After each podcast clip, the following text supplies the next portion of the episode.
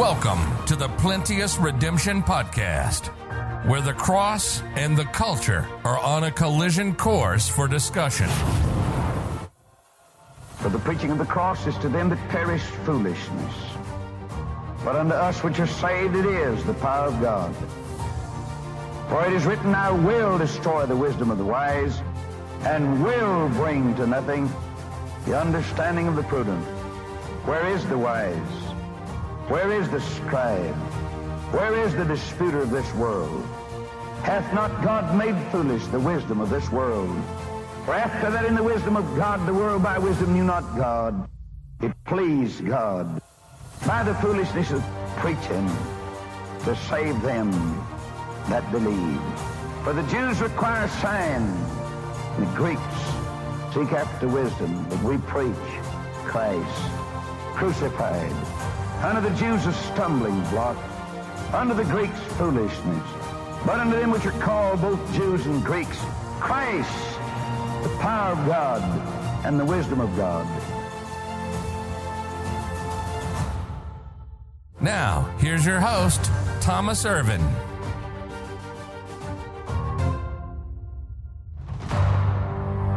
Okay, so everything we've been talking about is with reference to the last day and the latter day, and they all fit into the timeline. All right, so so I mean, God is really good about laying out the timeline. You don't want to violate the timeline. You want to be careful with however you put things together so that it doesn't violate the timeline. Um, as the age of the patriarchs drew to a close, Jacob called unto his sons and said, To gather yourselves together, that I may tell you uh, what shall befall you in the last days. That was in Genesis 49, verses 1 through 2. And, and so he lays out to Israel what will befall them in the last days. It all points back to the tribulation, the second coming, the Jews, Israel. That's the relationship. It has nothing to do with us. So when someone says, Are we in the last days? No, we're in the church age. Uh, Genesis 49, verse 1 and 2. Verses 1 and 2. So the terms last days and latter days in the New Testament do, do not lose their Jewish connection, though at times they have some they, they have some relationship to the church. So that's important to, to keep in mind. So you have the Jews, which have a certain series of events that are specific to the Jews, right? One being the tribulation. Okay, while we have nothing to do with the tribulation, so if I put the church here, while we have nothing to do with the tribulation, the rapture is before the tribulation.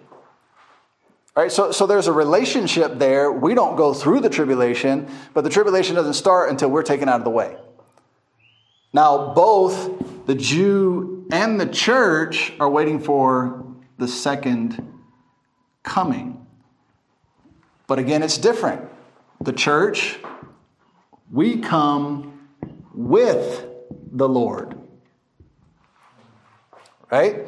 The Jew is waiting for the Lord.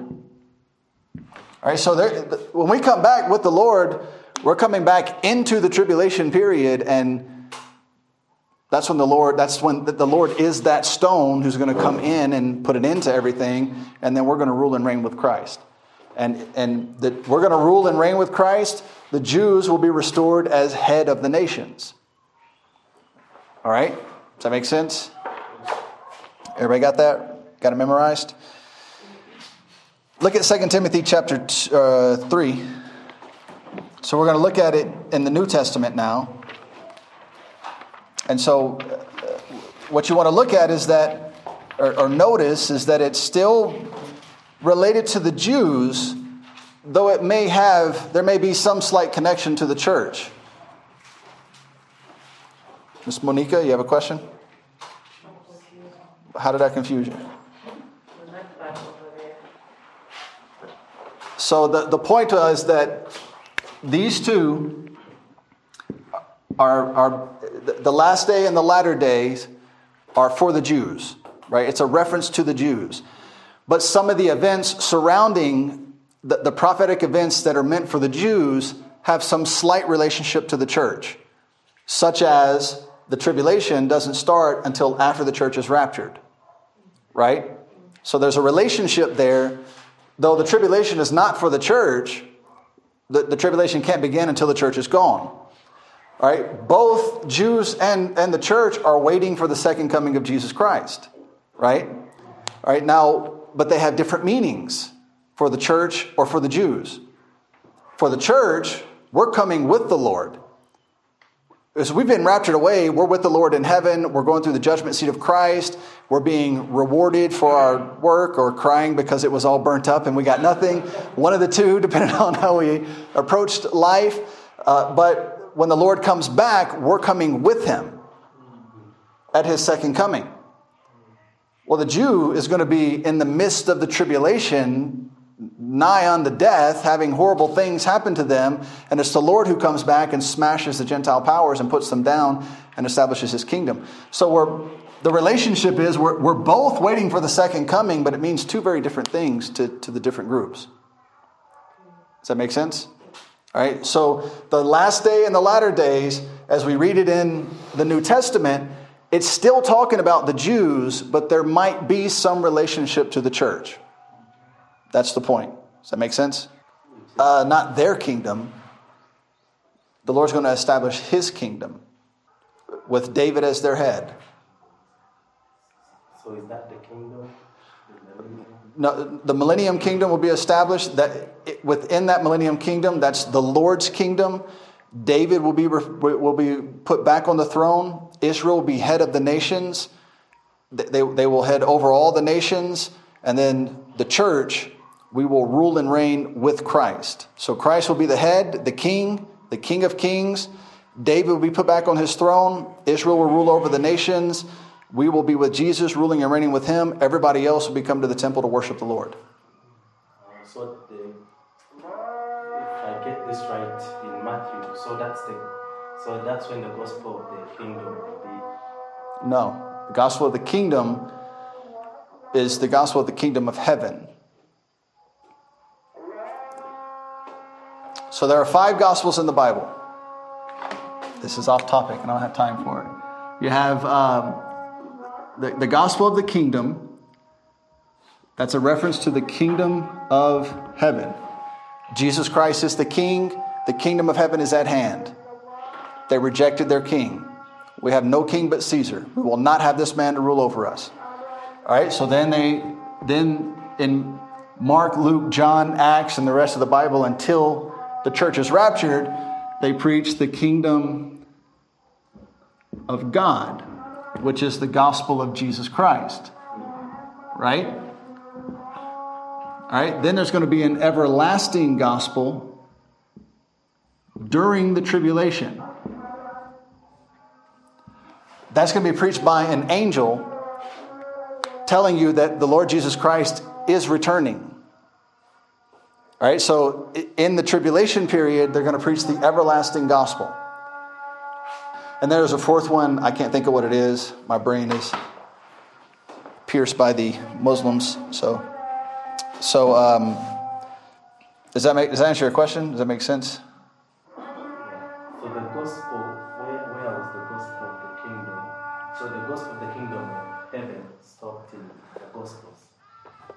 The gospel of the kingdom of heaven was preached exclusively in Matthew. Right now, Matthew 24 talks about the, go- the gospel of the kingdom being published in all the world. And so it does have a future context. Um, at the moment, I can't explain to you clearly what that context is. But though, though there's in between the, the, the kingdom of God, the gospel of the kingdom of God, and the everlasting gospel, there's one other gospel. I just can't recall what it is. All right? Okay, 2 Timothy 3, verse 1. This know also that in the last days perilous times shall come. People like to think we already have perilous times as they sit back in their air conditioning homes and eat pizza and Matoke and watch TV and look at Facebook. Oh, the times are so perilous. um, so that's obviously a reference to something, something down the road. Um, look, look at Second Peter and also get Jude. Second Peter chapter 3 and the book of Jude, chapter 1, in case you were wondering. 2 Peter 3 and verse 3 Knowing this first, that there shall come in the last days scoffers walking after their own lusts. Look at Jude um, 1, verse 18 verse 18 uh, how that how that they told you there should be mockers in the last time who should walk after their own ungodly lusts now some of this is so characteristic of our current day that people confuse it for for now well there's evidence of it now but but but we're still talking about the tribulation the last day, the latter time, the Jews, the time of Jacob's trouble. We're still talking about all of that. We're not. Uh, well, it's it's it's it's it's fun to preach now. I mean, you start, start talking about scoffers and mockers. That's fun to preach on, but it, but it's not it's not technically the context of, of the term last days, latter days, uh, uh all of that. So we want to keep it in its context. James five and verse 3. Your gold and silver is cankered, and the rust of them shall be a witness against you, and shall eat your flesh as it were fire.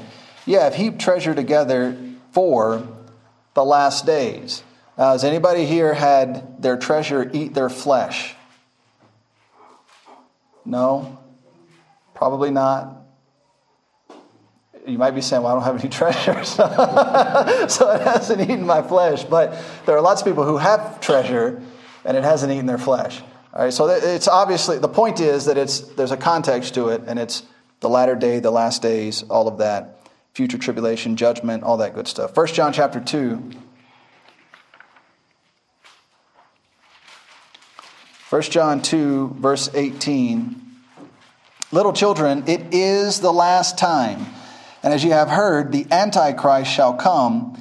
Even now are there many Antichrists, whereby we know that it is the last time.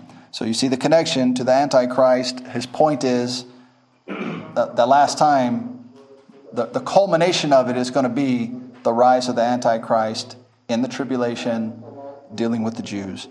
Um, the words of God's Son shall have the preeminence over those words given to Moses and the prophets. Look at Hebrews chapter 1.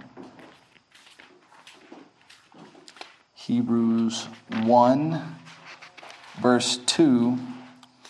Let's read verse 1 and 2. God, who at sundry times and in divers manners spake in time past unto the prophets by the Father. I, I have a hard time reading Hebrews chapter 1 because I memorized Hebrews chapter 1. And so when I try to read it, I'm not reading it. I'm just like running, running. It's running through my head. Um, but spake in time past unto the, unto the fathers by the prophets. So it's a great preaching point. When the, when the Mormons come to you and say, Have you heard what the prophet says? Why would I listen to your prophets? God spake in times past by the prophets. Uh, have you heard, heard, heard the prophet Muhammad? Why would I be listening to your prophet? God spake in time past unto the fathers, who your prophet hates, by the prophets. So I, I, don't, why would I listen to anything your prophet has to say?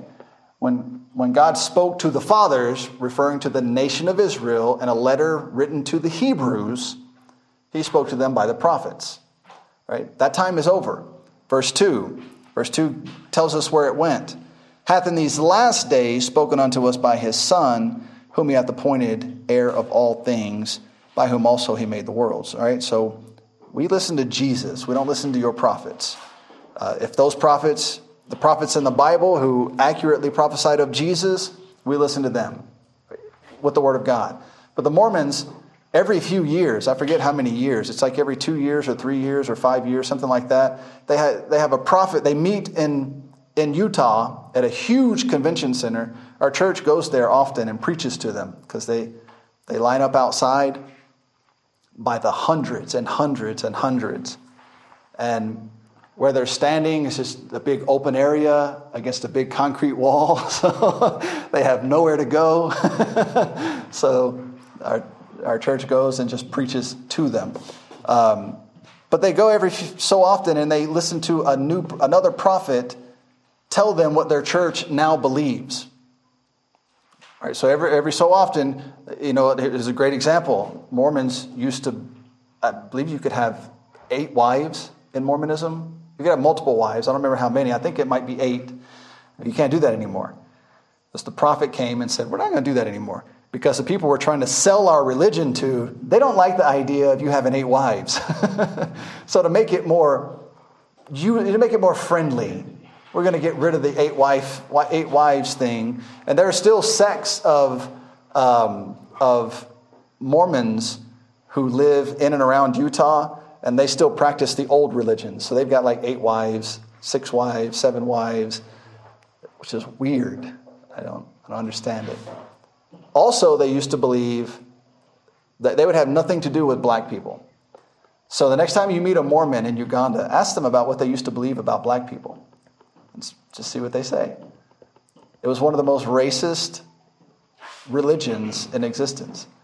Well, America changed a lot over the years in terms of racism, and so it no longer fit the, the narrative. So they, they had their prophet come and change that. Why not?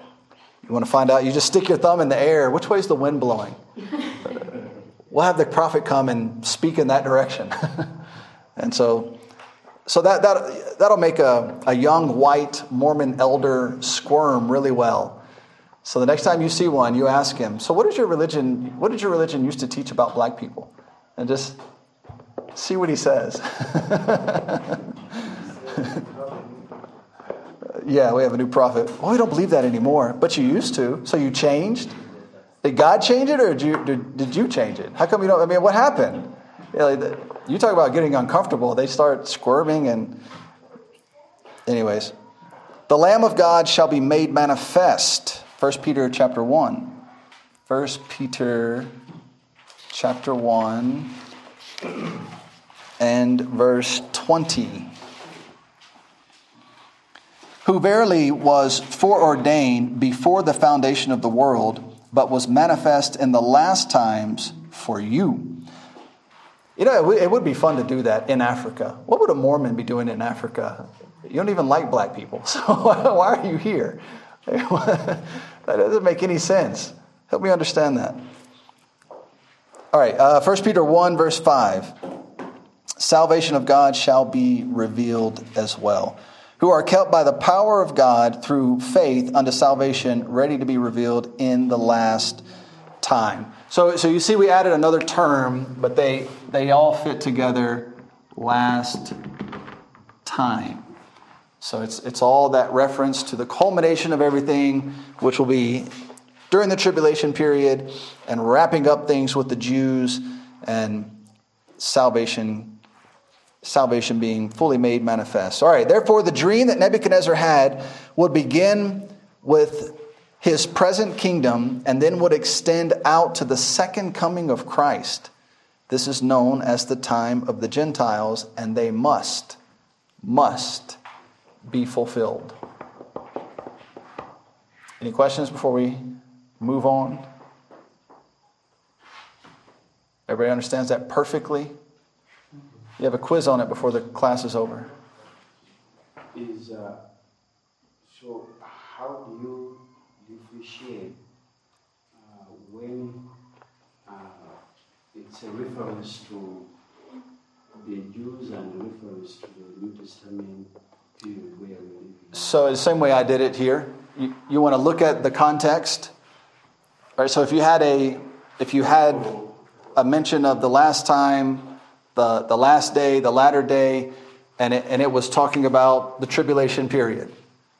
Well, what does the tribulation period mean for the Jew, and what does it mean for the church? For the Jew, it means It's the time of Jacob's trouble. You're going through that trouble, right? Well, not for the church. So, so it, at no point does it directly relate to the church. There's just occasionally some relationship there to the church. No, I, um, no, my reference is like, like for instance, in uh, in First Timothy Mm-hmm. in, in four, where it says that the Spirit speaks expressly that in the last times perilous times shall come, Mm-hmm. and so is that a reference to Jews or Yes. a reference to If, if the last, last day, latter day, or, or last time is mentioned, it's a reference to the Jews. because the description uh, of how he defined the last times in that, in that chapter is disobedience to the mothers and so hypocrisy and uh, I mean the, the, the, the kind of having godly form of godliness but denying the power. So is that also reference to the tribulation period or the church age time that we are living in? Right. So this term is a reference to the Jews in the last time, in the last day. All right. Now, as you read the New Testament apostles, they often spoke of themselves, who, who were Jews, as being in that time. Oh. Right. So, so it, it, it, so you've got to look at each passage in the New Testament individually, and get the fuller, the, the fuller context of what of what is what is being of what is being talked about. Does that make sense? Yeah, th- th- that's what I was asking is that in the New Testament, because all the, the scriptures you quote, uh, you fact them as a reference to the last days of the Jews. Right. So when you read the New Testament, how do you differentiate that this scripture is a, a reference to the Almost every one of them we talked about was. Right? So so listen to this. Perilous times shall come, that's 2 Timothy 3 1. Uh, men will be mocking and scoffing the doctrines of the Lord's return. Right? That's 2 Peter 3. That's Jude 18. Um, James 5, it talks about the, the rich men having treasures that eat their flesh. So that, I mean, that's, it's not talking about that as though it's a, a, an allegory of some sort. I mean, it, there's something taking place there in terms of judgment, which again is going to point to the last time. It's going to point towards the tribulation. When you get to Hebrews 1 2, um, Hebrews 1, 1 Peter 1, uh, uh, Hebrews 1 2, 1 Peter 1 20, and 1 Peter 1 5 are, are, are all talking about the manifestation of salvation and the manifestation of Jesus Christ. All right, so Hebrews is written to a group of Hebrews who are in horrendous trouble, and it's trying to remind them that, that you're, you're, you're not supposed to be looking to the law of Moses. You don't flee from the salvation you have through Jesus Christ. You need to be looking for the coming of Jesus Christ. Right? All right, so, so it's, it's so all the New Testament references are not as clear specifically to the Jews as the Old Testament references. But you have to take each case in the New Testament and get the broader context of what's being talked about to see how it fits into th- this same narrative of talking about the last day and the latter days. Okay, so, so we would have to go through every one of those. In order to answer your question completely, we'd have to go through every one of those, pick the entire passage apart, and demonstrate how it points back to the Jews. Which can be done, and I'm confident it does. I have no, I have no, no doubt that it does, but we don't have time to do that right now. does that make, does that answer your question? Partly, okay. Well, that'll be my new nickname, partly. Okay, now the fun part. Are there any more questions so far before we move on? No? All right, Daniel chapter 2. We're going to read verses 36 through 45, and then we'll see how much of this we can discuss tonight. Verse 36 This is the dream, and we will tell the interpretation thereof before the king.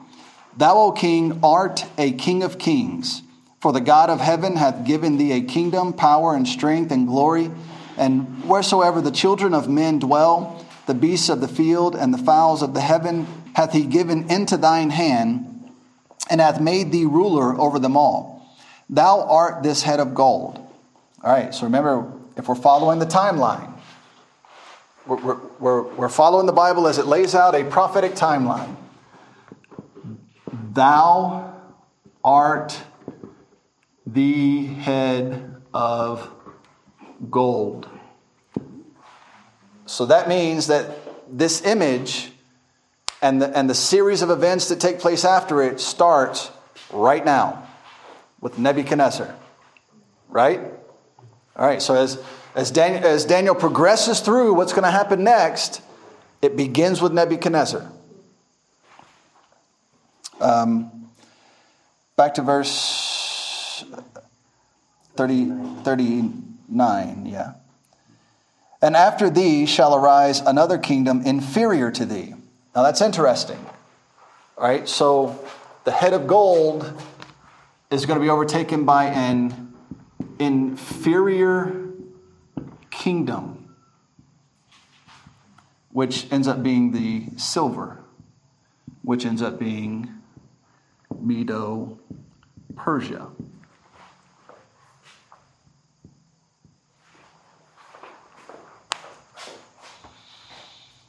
All right. Um, and after thee shall another kingdom inferior to thee, and another third kingdom of brass, which shall bear rule over all the earth. And the fourth kingdom shall be strong as iron, for as much as iron breaketh in pieces and subdueth all things, and as iron that breaketh all these, shall it break in pieces and bruise. And whereas thou sawest the feet and toes, part of potter's clay and part of iron, uh, the kingdom shall be divided, but there shall be in it of the strength of the iron, for as much as thou sawest the iron mixed with miry clay. And as the toes of the feet were part of iron and part of clay, so the kingdom shall be partly strong and partly broken. Now, this is we're, we're going to talk about this in detail, but I want to put I want to plant something in your mind now. It said that fourth kingdom was iron, right? But then after it would be a kingdom that was part iron and part miry clay. Because in this kingdom would be the strength of the iron. Right? Is that what it says? It does not say this kingdom is a revival of this kingdom it says that the strength of the kingdom of iron can be found in the kingdom of iron mingled with miry clay. All right, I'm just putting the idea in your head so as we go and we look at it, you, you, can, you can choose for yourself. You can make sense of it yourself. So this is going to be those 10 kings from the 10 toes. All right, let's continue. Back to verse 40. And the fourth kingdom shall be strong as iron, for as much as iron breaketh in pieces and subdueth all things, and as iron that breaketh all these shall it break in pieces and bruise. And whereas thou sawest the feet and toes, part of potter's clay and part of iron, the kingdom shall be divided, but there shall be in it of the strength of the iron. For as much as thou sawest the iron mixed with miry clay, and as the toes and the feet were part of iron and part of clay, so the kingdom shall be partly strong and partly broken. And whereas thou sawest iron mixed with miry clay, they shall mingle, they shall mingle themselves. Everybody see that? Okay, so let's, before we continue again, whoever this is, all right?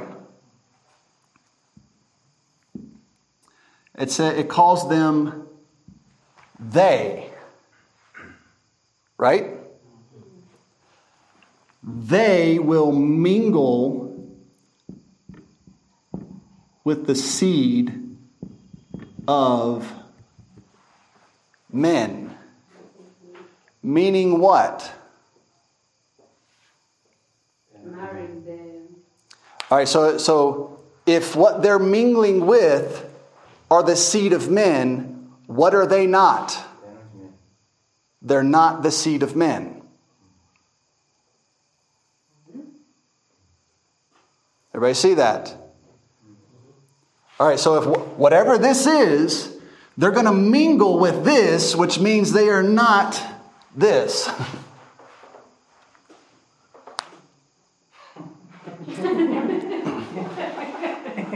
we're we're going to get there. Just, I, I just want to highlight the idea as we go.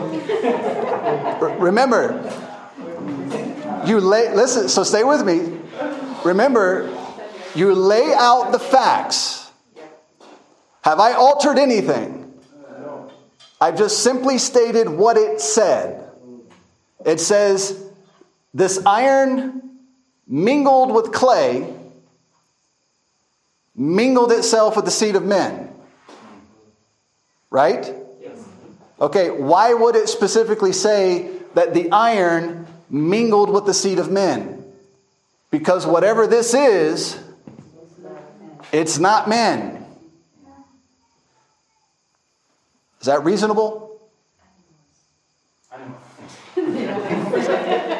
That's an interesting suggestion, but but we're gonna we're gonna run the cross references and see what the Bible suggests. Animals. okay, let's continue, if you dare. Back to verse 42, let's read it again. And as the toes of the feet were part of iron and part of clay, so the kingdom shall be partly strong and partly broken. And whereas thou sawest the iron mixed with miry clay, they shall mingle themselves with the seed of men, but they shall not cleave one to another, even as iron is not mixed with clay. They're going to mingle their seed together, but it's not going to work out well. It's going to have the strength of the iron, but it's going to have the it's going to be us. it's going to be it's going to have the frailty of man. And so it's just it's just not going to be a good mixture whatever that is. Verse 44. And in the days of these kings shall the God of heaven set up a kingdom which shall never be destroyed, and the kingdom shall, shall not be left to other people, but it shall break in pieces and consume all these kingdoms, and it shall stand forever. For as much as thou sawest that the stone was cut out, with, uh, out of the mountain without hands, and that it break in pieces the iron, the brass, the clay, the silver, and the gold, the great God hath made known to the king what shall come to pass hereafter, and the dream is certain, and the interpretation thereof sure. Well, Daniel didn't say, I'm still working on certain aspects of it. He said, No, this is the dream, I'm certain. And this is the interpretation, it's sure. It's what God showed me, it's what God's trying to show you. In fact, Nebuchadnezzar would do better to forget his dream and just listen to Daniel. because what Daniel is saying is not only the dream, but it's the interpretation of it. It's, it's better, it's more, it's, it's, it's clear. All right. Now we have the interpretation of the dream. This is, this is essential to prophecy. Certain dominion was promised to Israel through David and Solomon, and that dominion will eventually be realized. Look at Psalm 89. Psalm 89, and we'll read verses 3 through 4. I have made a covenant with my chosen. I have sworn unto David, my servant, thy seed will I establish forever and build upon thy throne to all generations. Selah. Again, this is another, it's an interesting idea. We, we don't have time to dive too deep into it, but when the Lord Jesus Christ reestablishes Israel, David will be put back on the throne, literally, physically. Right? So it's not, a lot of times it's taught that Jesus, as a representative of David, will be put back on the throne. But no, it's going to be David himself put back on the throne. Jesus Christ is going to be the king, king of kings. David will be put back on, on the throne of David. Israel will rule and reign over the nations. All right? I don't have time to prove all that to you tonight. Yes. Just like your real body will be resurrected. So it's, it's not that much of a stretch. The Lord can do it, I promise. Uh, but anyways, sometime we'll look at that, but I don't have time to go through it all tonight. Look at verse, uh, look at verses 27 through 36. Uh, Psalm 89, 20, 27 through 36. Verse 27 Also, I will make him my firstborn higher than the kings of the earth. My mercy will I keep for him forevermore, and my covenant shall stand fast with him. His seed also will I make to endure forever, and his throne as the days of heaven. If his children forsake my law and walk not in my judgments, if they break my statutes and keep not my commandments, then will I visit their transgression with a rod. No, thank you. and their iniquity with stripes. Whew. Verse 34, or uh, verse 33. Nevertheless, my loving kindness will I not utterly take from him, nor, nor suffer my faithfulness to fall. My covenant will I not break, nor alter the thing that is gone out of my lips. Once I have sworn by my holiness, that, will, that I will not lie unto David. Now, what did he promise David? Look at the next verse. His seed shall endure forever, and his throne as the sun before me. It shall be established forever as the moon and as a faithful witness in heaven, Selah. All right, look at um, Psalm 72.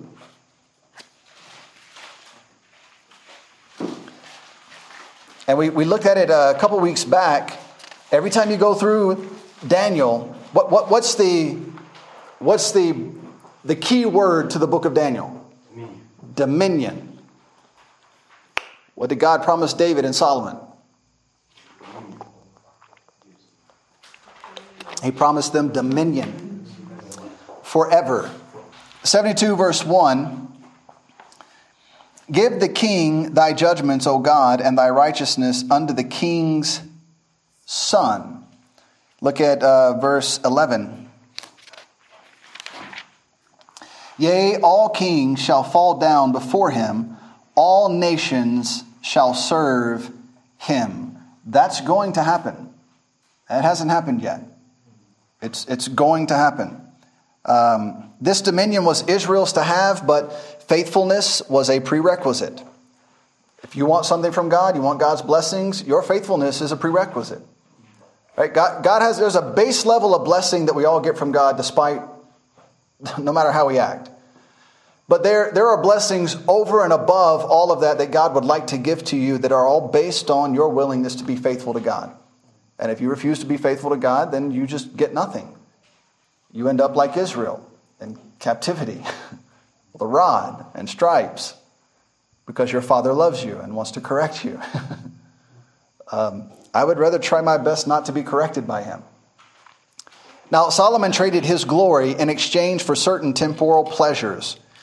As a result, the nation was split into two kingdoms, and each kingdom, a series of evil kings, would ascend the throne. This would continue until the days of Jehoiakim, when the Lord would determine there was no longer any remedy. I mean, who remembers where that is in the Bible?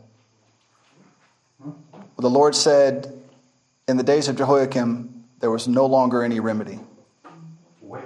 Where that? Yes. Second Chronicles 36. Second Chronicles 36. Very good. Judah was taken into Babylon. Now Israel was Israel, the northern kingdom, was already taken captive in Assyria. Judah was taken into Babylon. With this, the time of the Gentiles would begin. Israel was temporarily stripped of the worldwide dominion God had planned for them. The place of ruler of the world was passed on to Nebuchadnezzar. Dominion will remain in the hands of the Gentiles until the God of heaven shall set up a kingdom which shall never be destroyed. All right, the interpretation of the dream the head of gold is the Babylonian kingdom, Nebuchadnezzar is their king. The arms and chest of silver, Medo Persia, which began with Cyrus. Um, the abdomen of brass is the Grecian Empire, that's Greece. Now, he's not named in the Bible, but historically, the king of Greece who took Persia was Alexander the Great. Um, the legs of brass were the Roman Empire. Eventually, the Grecian Empire just dissipated, it, it, it, it fell, and Rome rose and, and became, and became the, the world power. These are the primary four kingdoms that have come and gone. There are yet kingdoms to come. The fifth kingdom is the feet and toes of clay mingled with iron. The sixth kingdom is the stone cut without hands. This image gives us a visual of the start of the end of the, Genti- of the time of the Gentiles. Look at um, Luke 21 24 again. I know we've looked at it before, but just for the fun of it, let's look at it again. Let's stir up our pure minds by way of remembrance. Luke 21, verse 24. And they shall fall by the edge of the sword, and shall be led away captive into all nations, and Jerusalem shall be trodden down of the Gentiles until the times of the Gentiles be fulfilled. The Bible also says it must be fulfilled. Hosea 3. We already read that. So it's Hosea 3, verses 3 through 4. They shall abide many days without a king, without a prince, without a sacrifice. That's going to continue until the Lord comes back. The time of the Gentiles began when Judah was taken captive by Nebuchadnezzar. This time period will continue until Christ returns to establish his kingdom on earth. Now, notice again, the existence of the time of the Gentiles have nothing to do with the church. Right? The church is going to both come and go during the time of the Gentiles. It changes nothing. It doesn't come to an end until Jesus Christ comes at his second coming. All right? Everybody got that? The church is taken in the rapture. The time of the Gentiles is still going. After the rapture, then the ten toes come out. Those are the ten kings. That's the iron mixed with miry clay. Then, some point after that, the Lord Jesus Christ will return, and that'll be his full second coming when he will establish his kingdom on earth. All right. Um, the time of the Gentiles have proven to be a period in which man exalts himself. Okay, so this will be good. We'll finish this section and then we'll pick up with the empires next week. Uh, the sense in which it was used, that is in verse number 40, 43. 43 of Daniel 2? Yeah. So uses the word uh, labor themselves. So, and then the same verse uses the word cleave. So I wanted to know, I want to know if uh, he uses it in the sense of just staying together or in the sense of marrying each other. So I want, I want you to help me differentiate uh, that. Well, there, there's no there's no way I would be, you know so there's no indication of marriage necessarily. Um, so, so this is going to relate back to the sons of. When we get to this, just to again put the idea in your head so you can be thinking about it. This is going to take us back to Genesis when the sons of God took, began to take unto themselves the daughters of men. All right, so that's that's the connection. That that's what it seems to be insinuating. And then after after that odd connection of the sons of God, which are which are fallen angels linking up with the daughters of men, giants were born in the earth. Right? And so we're going to trace those giants all through the Bible because they show up several times. So we're going to look at that and then we're going to trace it all through the Bible. And so it looks like it's going to be a, re- a repeat of that. Every time those giants show up, God destroys them. God Himself brings an end to it. So, so, uh, so it looks like, what it looks like is these 10 kings are going to be, to some extent, fallen angels. They're going to mingle, themselves with the seed of men. They'll produce giants in the earth, and just like every other time those giants were produced in the earth, God Himself is going to come back and put them down. So then that, that means, so that means that they are uh, So it is, it is indeed, because I, I was thinking, well, asked that question, I wanted to know if it is just mixing to stay like the way we can. Someone may come is not part of the class. It doesn't, with right? It doesn't say. It says they mingled themselves, which the intent is going to be some sort of sexual relationship. Whether they got married or, I mean, it doesn't say. Um, and then, and then, but, but it doesn't cleave together. Like it doesn't stay. It, it's, it's problematic. It ends up being problematic, essentially. Again, we don't have a whole lot of detail. The, Bible doesn't give us a ton of detail, but it produces something that the Lord Jesus Christ Himself comes back to put down. Well, the Genesis flood, um, the Lord sent out David to take out Goliath. He said, You're going to know that there's a, there's a and, and, Goliath was a small giant compared to the, the other giants in the Bible. Uh, Gog, or um, what's his name? King of Bashan. Um, I can't think of his name. Um, anyways, the king of Bashan, his bed was 14 feet long. David was about 10 feet tall. So the, the, the, the further back you go, the bigger these giants are, the further towards us you come, the smaller they are. Then they've been eradicated by God, because every time they show up in the Bible, God sends somebody to destroy them, or God Himself comes and destroys them. And then they're going to show up again at the, at, in the latter days in the tribulation, and the Lord Jesus Christ is going to come back and put it down. Okay, so that's the quick summary. Uh, we got six minutes. Let me run through this real quick, and then we'll go through all that in detail next week. All right? All right, the times of the Gentiles have proven to be a period in which man exalts himself. Nebuchadnezzar set up a golden image of himself. um, Darius demanded all men in his kingdom pray to him for a period of time.